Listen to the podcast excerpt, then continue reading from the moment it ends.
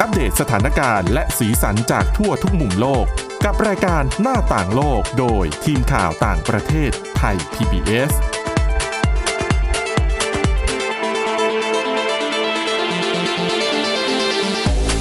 ดีค่ะ ต้อนรับคุณผู้ฟังเข้าสู่รายการหน้าต่างโลกนะคะ มาอัปเดตสถานการณ์ แล้วก็สีสันจากทั่วทุกมุมโลกกับทีมข่าวต่างประเทศไทย PBS ค่ะ วันนี้อยู่กับคุณจารุพรโอภาสรัฐ คุณวินิษฐาจิตกรี แล้วก็ดิฉันทิพย์ตะวันธีระในยพงค์ค่ะ สวัสดีค่ะ สวัสดีค่ะ สวัสดีค่ะวันนี้นะคะ แน่นอนว่าประเด็นร้อนที่เราจะนำมาเล่าให้ฟังเนี่ยเป็นเรื่องราวเกี่ยวกับโควิด -19 เพราะว่าเข้าหน้าหนาวอะ่ะ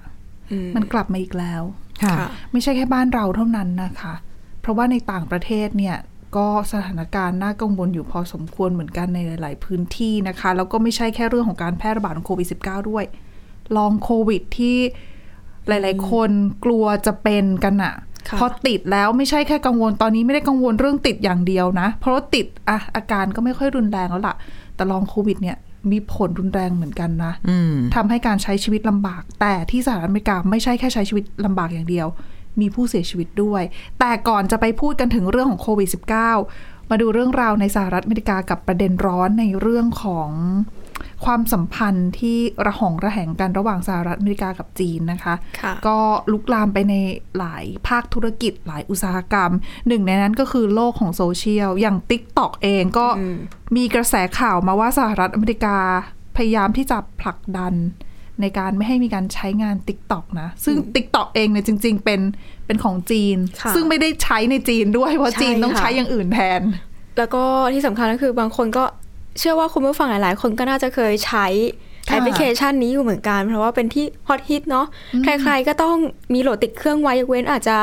ยกเว้นคุณทิตวันกับคุณมิถาจะไม่ได้มีติดเครื่องไว้นะคะดิฉันไม่ได้มีไม่ใช่เพราะอะไรนะ ไม่มีเพราะว่าเมมเต็ม เดี๋ยวเราเปลี่ยนโทรศัพท์ก่อนนะ ถึงเวลาต้องเปลี่ยนโทรศัพท์โอเคค่ะอะมาดูกันก็คือที่สหรัฐอเมริกาเนี่ยเขามีสมาชิกจากทั้งพรรคเดโมแครตนะคะแล้วก็ริพับลิกันเขาออกมาเสนอให้มีการผลักดันกฎหมาย เพื่อเป็นการแบนแอปพลิเคชัน TikTok ซึ่งอย่างที่คุณทิพย์ตะวันบอกไปเป็นแอปชื่อดังจากจีนเลยแหละ เขาก็จะขึ้นชื่อในเรื่องของการโพสต์ วิดีโอสั้นๆค่ะสั้นๆ แต่ก็ครอบคลุมเนื้อหาที่ผู้ใช้งานตรงนั้นต้องการจะเสนอออกไปนะคะ โดยเขาออกมาอ้างถึงเรื่องความปลอดภัยของชาติค่ะ ต้องย้อนกลับไปก่อน เมื่อเดือนที่แล้วเนี่ย หัวหน้าหน่วยงานสอบสวนกลางของสหรัฐหรือว่า FBI เนี่ยเขาเคยแสดงความกังวลนะคะว่าจีนเนี่ยอาจจะใช้แอปนี้เพื่อโน้มน้าวหรือว่าใช้ควบคุมอุปกรณ์อิเล็กทรอนิกส์ของผู้ใช้ค่ะ โดยขณะนี้เองเนี่ยก็มีหลายรัฐของสหรัฐเนี่ยที่แบนแอปนี้จากอุปกรณ์ของรัฐบาลแล้ว แล้วก็ต้องบอกก่อนว่ากฎหมายดังกล่าวที่กำลังผลักดันกันเนี้ยเขามีการคาดการณ์ว่าอาจจะต้องใช้เวลานานเลย กว่าจะมีผลบังคับใช้ได้นะคะ ซึ่งด้าน TikTok เองก็ออกมาบอกว่า การแบนที่เกิดขึ้นเนี่ยเป็นการกระทำที่เกิดมาจากแรงจูงใจทางการเมือง ซึ่งไม่ได้มีส่วนช่วยในการขับเคลื่อนความมั่นคงของชาติแต่อย่างใดค่ะ ซึ่งทางบริษัทเองก็ เขาก็บอกนะคะว่ายังดำเนินการให้ข้อมูลแก่สมาชิกสภาคองเกรสค่ะ เกี่ยวกับแผนงานต่างๆ ที่กำลังอยู่ระหว่างการดำเนินด้วยดีในการสร้างความปลอดภัยของแพลตฟอร์มในสหรัฐต่อไป ก็เหมือนเพื่อเป็นการชะลอไม่ให้มีการแบนแอปพลิเคชันของเขาอะนะคะ ขณะที่ผู้เชี่ยวชาญก็มาบอกนะคะว่าจริงๆอะการโจมตีทางการเมืองผ่านแอปพลิเคชันนี้เนี่ยเป็นการบ่งบอกถึงความสัมพันธ์ที่ตึงเครียดระหว่างสหรัฐแล้วก็จีนนะคะ แต่เขาก็ คิดว่าการแบนดังกล่าวจะไม่เกิดขึ้นได้ในเร็วๆนี้อย่างแน่นอน โดยสังเกตจากความเคลื่อนไหวที่เป็นไปอย่างช้าๆ แล้วก็คิดว่าการปิดกั้น TikTok เนี่ยไม่ใช่การปิดช่องว่างของปัญหาที่เกิดขึ้นแต่อย่างใดอืมอาจจะต้องมีนโยบายอื่นที่น่าจะมาครอบคลุมเรื่องของปัญหาต่างๆ ที่เกิดขึ้นได้มากกว่านี้อะนะคะต่อแล้วก็ก่อนหน้านี้เองเนี่ยในสหรัฐเนี่ย TikTok เขาก็เคยเผชิญการแบนมาแล้วเมื่อ 2 ปีก่อน ตามคำสั่งของอดีตประธานาธิบดีโดนัลด์ทรัมป์นะคะที่ห้ามให้มีการดาวน์โหลดใหม่ แต่ตอนนั้นผู้พิพากษาเนี่ยเขาวินิจฉัยขัดขวางการบังคับใช้คำสั่งดังกล่าว ก็ทำให้ไม่เคยมีผลบังคับใช้แต่อย่างใด จนกระทั่งมาถูกเพิกถอนไปในสมัยของประธานาธิบดีโจไบเดนค่ะก็เลยยังทำให้เหมือนมีการใช้งานได้อยู่มีการดาวน์โหลดได้นะคะ ขณะที่สมาชิกวุฒิสภาจากพรรครีพับลิกันที่เป็นหนึ่งในผู้สนับสนุนการออกกฎหมายนี้ก็บอกนะคะว่า กฎหมายดังกล่าวเนี่ยจะช่วยสกัดกั้นธุรกรรมทั้งหมดค่ะ จากบริษัทสื่อโซเชียลใดๆที่อยู่ภายใน หรือว่าภายใต้อิทธิพลของจีน รัสเซีย แล้วก็ประเทศอื่น ๆ ที่เกี่ยวข้อง ซึ่งเขาก็บอกนะคะว่าแอปดังกล่าวเนี่ยไม่ได้มีขึ้นเพื่อการสร้างวิดีโอที่สร้างสารรค์แต่อย่างใดนะ แต่มีขึ้นเพื่อเก็บรวบรวมข้อมูลของเด็ก และผู้ใหญ่ชาวอเมริกันกว่าหลายสิบล้านคนในทุกๆวัน ตัวเขามองว่าเป็นอย่างนั้นอืมซึ่งจริงๆเรื่องของแอปพลิเคชันสื่อสังคมออนไลน์นี่ก็กลายมาเป็นประเด็นระดับโลกเยอะเหมือนกันนะคะ แต่จริงๆ แล้วดิฉันว่ามันก็ไม่ใช่แค่แบบ TikTok อย่างเดียวนะอ่าคือไม่ว่าจะเป็นแอปพลิเคชันอะไรอะมันมีการเข้าถึงข้อมูลส่วนบุคคลอยู่แล้วอะค่ะ ใช่ แต่ว่าอะทางทางรัฐบาลอเมริกันอาจจะมองว่าการที่ ใช้งานแอปพลิเคชันที่เป็นของทางฝั่งจีนเนี่ยเขาก็อาจจะมองว่าทางรัฐบาลจีนเองก็อาจจะเข้ามาใช้อำนาจในการที่จะไปขอข้อมูลหรือว่าอืมมีคำสั่งเหนือ มีอิทธิพลเหนือบริษัทที่เก็บข้อมูลอะไรเหล่านั้นหรือเปล่าและอาจจะไปกระทบความมั่นคงของประเทศก็เป็นได้ ใช่ค่ะ แล้วก็อาจจะเป็นในเรื่องของความปลอดภัยของ ประชาชนของเขาด้วย ในส่วนที่เขามองอะนะคะอืมก็เขามองว่าจีนเป็นภัยคุกคามอะเนาะแล้วก็ไม่ใช่แค่เรื่องแอปพลิเคชันอย่างเดียวด้วย อุปกรณ์ต่างๆ ของบริษัทสัญชาติจีนสหรัฐอเมริกานี่ถ้ามองว่าเป็นเป็นอุปกรณ์ที่เหมือนกับมีความเสี่ยงที่จะกระทบกับความมั่นคงก็ห้ามนะอืมห้ามซื้อมาใช้ห้ามติดตั้งด้วยระบบเหล่านั้นอะไรเงี้ยค่ะเออก็ต้องติดตามกันนะคะ เพราะว่าความขัดแย้งระหว่างสองมหาอำนาจโลกเนี่ยก็ยังคงคุกรุ่นอยู่เรื่อย ๆ แล้วก็มี ข่าวมาให้เราได้ยินอยู่เป็นประจำเลยทีเดียว เรื่องต่อมาอยู่กันที่สหรัฐอเมริกาอย่างที่เกริ่นไปในช่วงต้นว่าลองโควิดจริง ๆ แล้วเนี่ยคือเราไม่ได้กังวลแค่ เพราะว่าลองโควิด จะทำให้ชีวิตเราลำบากเท่านั้น ที่สหรัฐอเมริกาลองโควิดยังเป็นสาเหตุของการเสียชีวิตด้วยนะ อันนี้มาจากผลการรายงานล่าสุดสัปดาห์นี้เลยของทางศูนย์ควบคุมและป้องกันโรคสหรัฐหรือว่า CDC นั่นเอง คือเขารวบรวมข้อมูลมา แล้วปรากฏว่า พบว่าเรื่องของลองโควิดที่เราก็มองว่า อะ มันเป็นอาการที่แบบหลักๆ เราก็จะมองมันน่ารำคาญเนาะค่ะค่ะแบบใช้ทำให้เราใช้ชีวิตลำบากหลังจากที่ ติดโควิดแล้วหายแล้วก็ยังแบบบางคนเราเดินขึ้นบันไดก็เหนื่อย หรือว่าอาจจะไอเดี๋ยวนี้มีะรบ้างเมื่อก่อนก็จะมีกลิ่นโอ้โหรับรสรับกลิ่นมีปัญหา ถ้าสายพันธุ์แรก ๆ สายพันธุ์แบบ ตั้งแต่สมัยอู่ฮั่นอืมหรือว่าเดลต้าก็จะมี ถ้ายังจำไม่ผิดก็พวกแบบเหนื่อยอ่อนไหมอ่าใช่ ที่บางคนง่ายๆนะคะแบบใช่เขาจะเหมือนอืมอ่อนแรงเป็นเดือนๆเลย แล้วก็หายใจลำบากก็มีอีกบางส่วนหรือว่าเหนื่อยหอบเค่ะรื่อยๆ ไม่ได้กลิ่น รับอ่ารสไม่ได้ไม่กลิ่นได้ ไม่ได้กลิ่นแบบไม่ใช่แค่ตอนที่คุณเป็นโควิด ไม่กี่แต่วันหายแล้วก็หยัลังงจากหายใช่แล้วก็ยังไม่ได้กลิ่นนะคะ เหมือนเราเคยเอามาคุยกันถ้ามีคนเป็นแบบหกเดือนอะไรอย่างงี้ไหมถ้าจำใช่ไม่ผิดใช่ที่มีแบบมีเป็นปีเลยก็มีนะ ใช่ไม่ได้กลิ่นได้รสเป็นเป็นหกเดือนดิฉันเป็นปีสัปดาห์เดียวก็รู้สึกว่าลำบากแล้วนะคะ อืมนั่นแหละหลายๆคนสำหรับสายพันธุ์ช่วงแรกๆที่ยังไม่กลายพันธุ์ก็จะหนักหน่อยแต่ว่าอะพอมันเริ่มเป็นแบบโอมครอนในช่วงหลังๆ ก็จะไม่ค่อยได้ยินอะไรแล้ว แต่หลายๆคนอาจจะเป็นเหมือนกับที่ดิฉันเป็นก็คือ โควิด -19 ไปกระตุ้นให้ร่างกายเป็นภูมิแพ้ อาการภูมิแพ้ต่างๆกำเริบไม่ว่าจะเป็นแบบไอหรือว่าภูมิแพ้แบบผิวหนังโดนแดดแพ้แดดเป็นผื่นอะไรอย่างเงี้ยอะหลายๆคนเจอหลาย ๆ อาการ ซึ่งก็ต้องบอกว่าเรื่องของลองโควิด ก็ยังเป็นอะไรที่ยังอยู่ระหว่างการศึกษา คือนักวิทยาศาสตร์บอกว่ามีเรื่องใหม่ ๆ ให้ติดตามเหมือนทุกวันว่ามันมันจะออกมาในรูปไหนได้บ้างอะแต่ล่าสุดเนี่ย กลับเข้ามาที่งานวิจัยเขาบอกว่าเขาพบว่าในสหรัฐอเมริกา ลองโควิดเป็นสาเหตุหรือว่ามีส่วนของในการเสียชีวิตอย่างน้อย ของคนประมาณ 3,500 คน ในช่วงกี่ปีที่ผ่านมาคือในก็ไม่ได้ช่วงระบุที่ผ่านมาไม่ได้ระบุ เพราะว่าเขาเนี่ย ใช้วิธีการแบบนี้เขาไปดู เก็บข้อมูลจากการไปดูใบมรณบัตร ของทุกรัฐในสหรัฐ แล้วก็ที่วอชิงตันดีซีด้วย เขาดูใบมรณบัตรเนี่ยตั้งแต่ 1 มกราคมปี 2020 จนถึง 30 มิถุนายน 2022 ที่ผ่านมา ตั้งแต่ระบาดเลย ใช่ไหมใช่เพราะว่าเจอก็ตั้งแต่ปลายปีปลาย2019 ค่ะ จริง ๆ ต้นปี 2020 เนี่ยสหรัฐยังไม่ได้แบบยังไม่ได้เข้มรับมืเลออะไรยเลยดิฉันว่า ตอนนั้นยังไม่ได้ปิดประเทศเลย ยังไม่ได้ห้ามคนจียันงเข้าเลยมั้งคะยังเลย แต่ว่าหลายอะอย่างหลายที่เดือนอย่างที่เราทราบกันดีอะว่าโควิด -19 จริงๆ คือผู้เชี่ยวชาญเขาบอกว่าน่าจะพบการคือน่าจะมีการระบาดเนี่ยมาก่อนที่เราจะรู้ตัวกันซะอีกอ่าใช่พอแบบสอบสวนหรือว่าดูเส้นทางอะไรย้อนย้อนๆไปปรากฏว่าอุ๊ยน่าจะมานานแล้วใช่น่าจะก่อนค่ะหนานั้นหลายเดือนด้วยซ้ำอืมนะคะ ซึ่งในจำนวนนี้เนี่ยมีใบมรณบัตร ประมาณหนึ่งล้านสองหมื่นกว่าเคสที่มีระบุเหมือนกับเป็นเขาจะใช้เป็นระบบรหัสว่าโรคอะไรหรือว่าอาการอะไรมีส่วนในการเสียชีวิตครั้งนั้น เขาจะมีโค้ดของโควิด -19 ใส่ไว้เนี่ย ในวันที่ที่บอกเนี่ยประมาณหนึ่งล้านสองหมื่นกว่ากรณี แล้วก็เจาะดูลึกลงไปอีก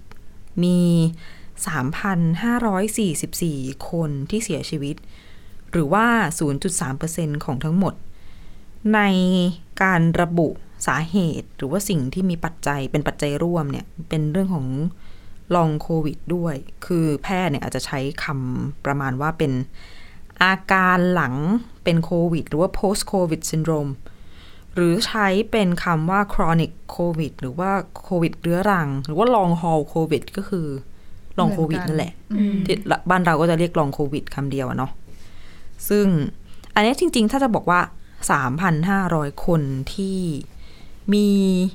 โควิด -19 มีลองโควิด เป็นส่วนในการเสียชีวิตเนี่ย บางคนก็จะบอกว่า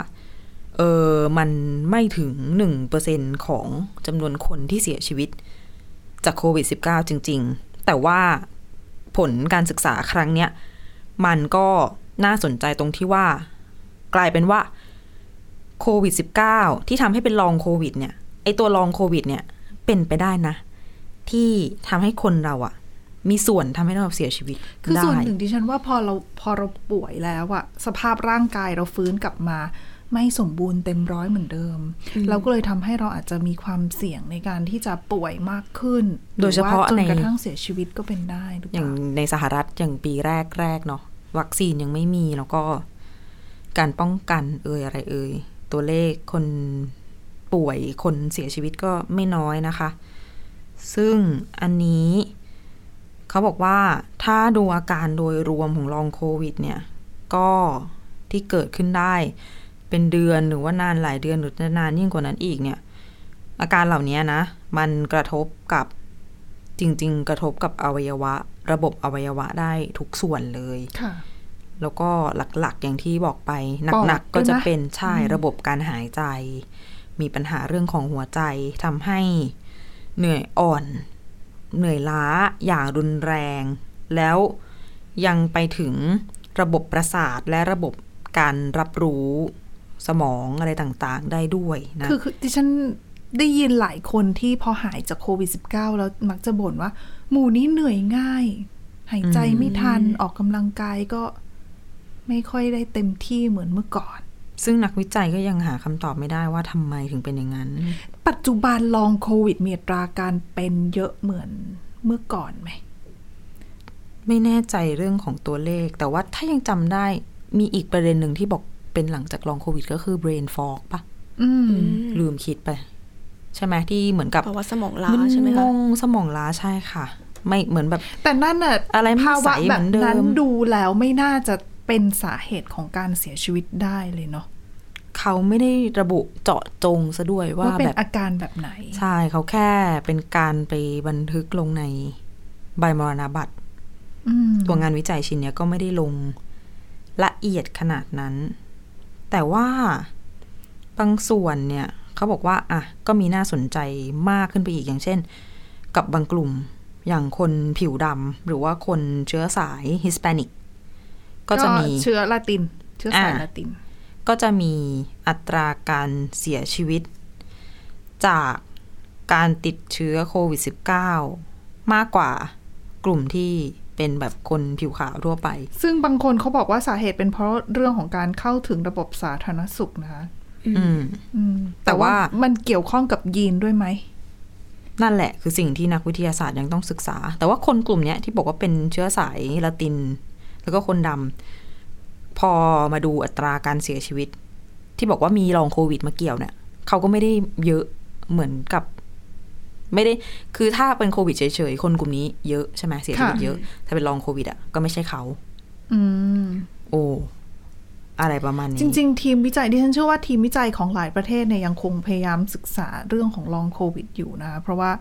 เป็นปัญหาที่ กระทบกับคนเป็นวงกว้าง เพราะยิ่งตัวเลขผู้ติดเชื้อเยอะขึ้นโอกาสที่จะเป็นลองโควิด มีคนป่วยด้วยลองโควิด ก็เยอะมากขึ้น เพราะอย่างที่เราเห็นอะพูดูง่าย ๆ รอบตัวเรา ก็เห็นละหรือว่าในโรงพยาบาล ในบ้านเราเองก็มี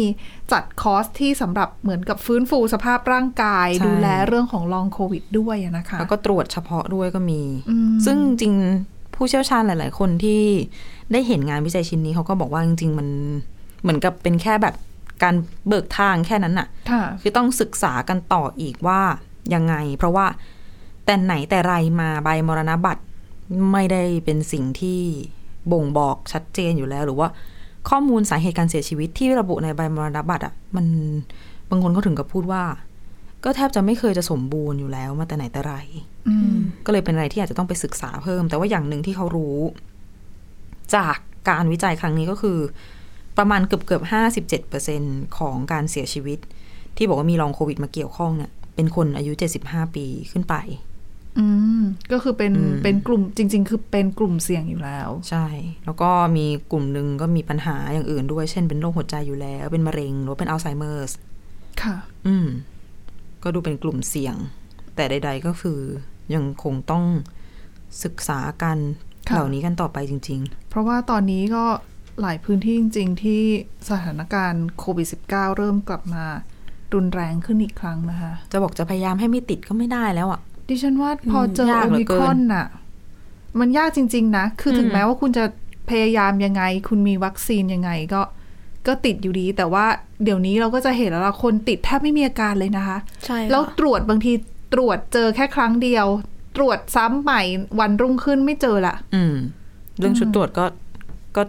แล้วแต่ชนิดแล้วแต่แบบจำนวนเชื้อเลยคือเหมือนปัจจัยเยอะเหลือเกิน อืม แต่ถ้าคือถ้าไม่มีอาการแล้วก็ดูเหมือนแบบเขาเรียกว่าอะไรอะไม่มันไม่รุนแรงเหมือนเมื่อก่อน ใช่ค่ะ อืม ก็ด้วยสถานการณ์ที่คือถึงแม้ว่าคนจะติดเยอะขึ้น แต่ว่าคนที่มีอาการป่วยหนักๆเนี่ย ยังไม่เยอะเหมือนเมื่อก่อนอัตราการเสียชีวิตก็ไม่เยอะนะคะทำให้ก็หลาย ๆ หลาย ๆ ประเทศก็มีความหวังแหละ รวมไปถึงองค์การอนามัยโลกด้วย เพราะว่าตัวผู้อำนวยการใหญ่องค์การอนามัยโลกเนี่ย ก็ออกมาแสดงความหวังเหมือนกันนะคะ เมื่อ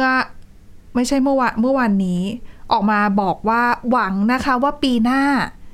โควิด -19 เนี่ยจะได้หลุดจากภาวะฉุกเฉินทางสาธารณสุข ระหว่างประเทศสักที คือตอนที่โควิด -19 มีการแพร่ระบาดเขาก็ต้องมีการยกระดับคำเตือนนู่นนี่นั่นใช่ไหมคะ แล้วระดับสูงสุดเนี่ยก็คือ ภาวะฉุกเฉินทางสาธารณสุขระหว่างประเทศ ซึ่งก็จะทำให้ประเทศต่างๆเนี่ยสามารถร่วมมือในการที่จะรับมือกับโรคระบาดชนิดนี้ได้ รวมไปถึงเรื่องของการที่จะทำให้ปลดล็อกงบประมาณต่างๆ ในการ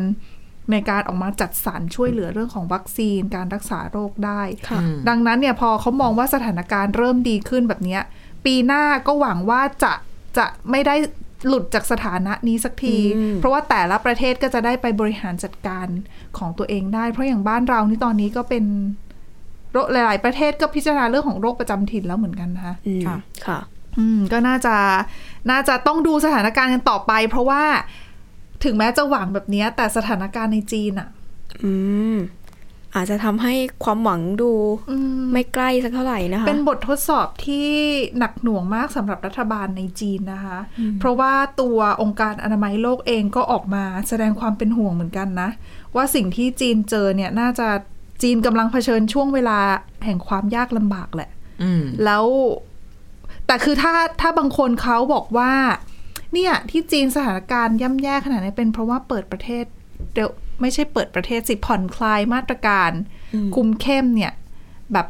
กระทันหันหรือเปล่า เลยทำให้สถานการณ์เป็นแบบนี้ค่ะ คือตัวเจ้าหน้าที่ในองค์การอนามัยโลกเขาบอกว่าอย่าไปพูดอย่างนั้นเลย เพราะว่าตัวเขาเนี่ยอย่างไรอันนะนะคะ ที่เป็นผู้อำนวยการฝ่ายฉุกเฉิน ขององค์การอนามัยโลกเขาก็บอกว่า คือเขาอะ พบรายงานว่าจริง ๆ แล้วมีการแพร่ระบาดของ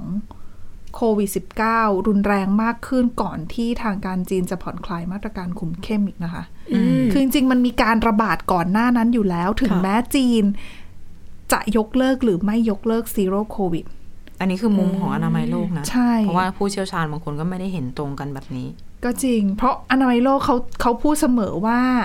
การที่ใช้มาตรการคุมเข้ม เช่นล็อกดาวน์แบบเนี้ยในการในการจัดการกับโควิด -19 เขามองว่ามันไม่มีผลแล้วมันก็ไม่จำเป็นอืมแต่ในในขณะที่ผู้เชี่ยวชาญส่วนหนึ่งก็จะมองว่ามันยังจำเป็นอยู่นะ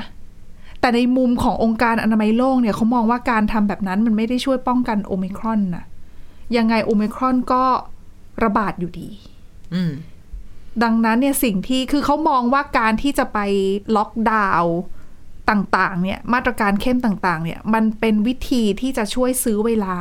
ในการที่ประเทศต่างๆ จะระดมฉีดวัคซีนป้องกัน ใช่ใช่เออ ดังนั้นเนี่ยการที่จีนจะล็อกดาวน์หรือไม่ล็อกดาวน์คือเขาก็มองว่าจริง ๆ มันไม่ใช่ไม่ใช่ประโยชน์ในช่วงนี้อะ่ะ จริง ๆ แล้วคือมันเป็นเรื่องของวัคซีนที่จะต้องเร่งฉีด แต่ว่าจีนที่เจอปัญหาแบบนี้เป็นเพราะว่าวัคซีน ระดับการฉีดยังคงน้อยอยู่คือโดยล็อเฉกพาะดาวน์ได้ แต่ว่าระหว่างล็อกเนี่ยก็ช่วยจัดการเรื่องวัคซีนด้วยอ่าถูกอืมแต่ว่าช่วงนี้แต่ว่าระดับอัตราการฉีดวัคซีนของจีนเองก็ไม่สูงค่ะแล้วก็ในส่วนของคนที่ฉีดไปแล้ว ก็ฉีดไปนานแล้วอะ่ะบางคนก็เหมือนไม่มารับเข็มกระตุ้นด้วยนะคะ ใช่ค่ะ ดังนั้นเนี่ยทางผู้เชี่ยวชาญจำนวนหนึ่งเขามองนะคะว่าคือให้ไปดูง่าย ๆ ดูเคสฮ่องกงอืม ฮ่องกงก็ใช้วัคซีนจีนเหมือนกันค่ะใช้วัคซีนแบบที่จีนแผ่นดินใหญ่ฉีดเหมือนกัน ฉีด 3 เข็มแล้วดูการแพร่ระบาดของโอมิครอนตอนนี้สถานการณ์ยังคุมได้ เพราะว่าก่อนหน้านี้ฮ่องกงจริง ๆ แล้วผ่อนคลายมาตรการหลาย ๆ อย่างเนี่ย ก่อนจีนแผ่นดินใหญ่ซะอีกอ่าใช่ค่ะดังนั้นสถานการณ์ในฮ่องกงระบบสาธารณสุขยังไม่ได้รับภาระหนัก แล้วก็ยังคงควบคุมสถานการณ์อยู่ได้ในระดับหนึ่งดังนั้นเนี่ยนั่นหมายความว่าวัคซีน สามเข็ม โอเค ประกอบกับภูมิคุ้มกันหมู่ด้วยไหมเพราะว่าก็เขาอาจเปิดจะกว้างมากกว่าอาจจะไงเป็นไปได้ค่ะแต่เขาบอกว่าในประเทศจีนแผ่นในจีนแผ่นดินใหญ่เนี่ยสามเข็มยังน้อยอยู่ ใช่ ดังนั้นเนี่ยก็ก็คือถ้าจะมาบอกว่าเป็นเพราะจีนใช้วัคซีนของจีนไม่ได้ใช้ mRNA ไม่ได้ใช้วัคซีนตัวที่เชื่อว่าน่าจะมีประสิทธิภาพดีที่สุด คือผู้เชี่ยวชาญจำนวนหนึ่งบอกว่าอันนั้นน่ะ อาจจะไม่ใช่ประเด็นหลัก เป็นเหตุผลประกอบเฉยใช่ อืมนะคะก็นั่นแหละก็ต้องมาดูกันว่าสถานการณ์หลังจากนี้ ในจีนจะเป็นยังไงนะคะ เพราะว่าเราเริ่มเห็นตัวเลขผู้ป่วย เพิ่มมากขึ้น ค่ะคนเข้าโรงพยาบาลเยอะขึ้น ยาโอ้โหไม่มีๆล่าสุดนี้เห็นมาให้น้ำเกลือกันที่ถนน อืมบางที่คือที่มันไม่พอแล้วก็มีการให้คนไข้ก็ อยู่ใน คือเขาแยกเป็นคลินิกไข้เนาะจะได้ไม่ไปรวมกับคนอื่นในโรงพยาบาล คนไข้ก็นั่งในรถแล้วก็มีสายน้ำเกลืออืมร้อยเข้าหน้าต่างไป คือระเบียบของเป็นคลินิกไข้รักษาคนที่ป่วยมีอาการไข้แบบเนี้ยจริง ๆ เป็นรูปแบบของการบริหารจัดการด้านสาธารณสุขที่เขาบอกว่ามีมาตั้งแต่สมัย SARS ซาร์สแล้วนะคะ โรคซาร์สก็คือจะได้แยกผู้ป่วยที่มีอาการออกมาจากคนที่เข้าโรงพยาบาล แต่ว่าตัวเลขคนที่ไปแบบ เข้ารับการรักษาเนี่ยมันเยอะจริงอืมๆแล้วก็ไหนจะร้านขายยาก็บอกยาหมดใช่ข้าวของคนก็เริ่มกักตุนกันแล้ว ทุกคนค่ะกักตุน คือสถานการณ์เนี่ยคล้ายๆกับหลายประเทศที่ตอนที่ออกมาจากช่วงผ่อนคลายมาตรการใหม่ ๆ เหมือนกันนะ แต่เรื่องกักตุนสินค้าเหมือนกลับกัน เพราะว่าถ้าเรายังจำกันได้ตอนที่ของมันหมดเชลฟ์เวลาไปห้างไปไหนมาไหนแล้วมันเกลี้ยงคือมันคือตอนก่อนจะล็อกดาวน์ไงอ๋อ แต่อันนี้กลับกันคือคลายล็อกคลายแล้วก็แล้วของหมดหมดอืมไม่แต่ของหมด เพราะว่าคนกลัวว่าตัวเองจะป่วย แล้วก็ไม่อยากไปไหนคือเหมือนล็อกตัวเองหรือเปล่า ด้วยมันเป็นการแพนิคมอีกรูปแบบหนึ่งคือคำสำหรับที่อื่นแพนิคว่า เดี๋ยวต้องอยู่บ้านนานจะล็อกดาวน์ก็เลยไปซื้อของทิชชู่หมดอะไรอย่างงี้จำได้ไหมอืมอ่า พอสำหรับจีนปุ๊บอะเปิด เปิดเมืองให้ใช้ชีวิตกันอ้าวของหมดเพราะคน คิดว่าตัวเองจะต้องอยู่บ้าน เดี๋ยวฉันจะต้องป่วยอืมจากจากการติดเชื้อดังนั้น ฉันต้องมีของ ก็เลยเป็นก็ถูกสถานการณ์ที่พลิกหน้ามือเป็นหลังมือ ซึ่งคนจีนหลายคนที่เขาให้สัมภาษณ์กับสื่อหลาย ๆ สื่อเขาก็พูดเป็นเสียงเดียวกันนะคะว่า